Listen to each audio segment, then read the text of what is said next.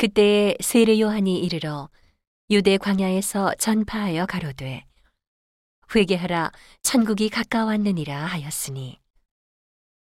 저는 선지자 이사야로 말씀하신 자라 일렀으되 광야에 외치는 자의 소리가 있어 가로되 너희는 주의 길을 예비하라.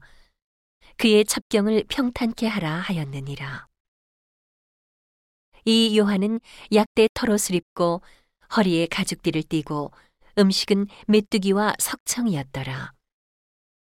이때에 예루살렘과 온 유대와 요단강 사방에서 다 그에게 나와 자기들의 죄를 자복하고 요단강에서 그에게 세례를 받더니 요한이 많은 바리새인과 사두개인이 세례 베푸는 데 오는 것을 보고 이르되 독사의 자식들아 누가 너희를 가리켜 임박한 진노를 피하라 하더냐 그러므로 회개에 합당한 열매를 맺고 속으로 아브라함이 우리 조상이라고 생각지 말라. 내가 너희에게 이르노니 하나님이 능히 이 돌들로도 아브라함의 자손이 되게 하시리라. 이미 도끼가 나무 뿌리에 놓였으니 좋은 열매 맺지 아니하는 나무마다 찍어 불에 던지우리라. 나는 너희로 회개케 하기 위하여 물로 세례를 주거니와 내 뒤에 오시는 이는 나보다 능력이 많으시니 나는 그의 신을 들기도 감당치 못하겠노라.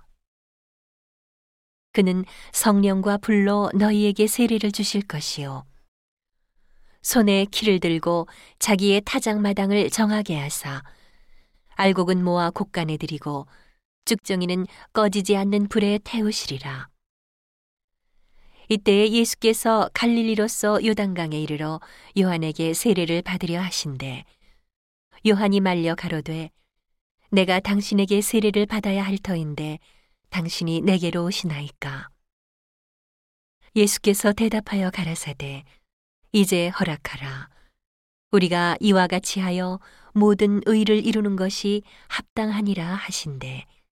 이에 요한이 허락하는지라 예수께서 세례를 받으시고 곧 물에서 올라오실새 하늘이 열리고 하나님의 성령이 비둘기같이 내려 자기 위에 임하심을 보시더니 하늘로서 소리가 있어 말씀하시되 이는 내 사랑하는 아들이요 내 기뻐하는 자라 하시니라.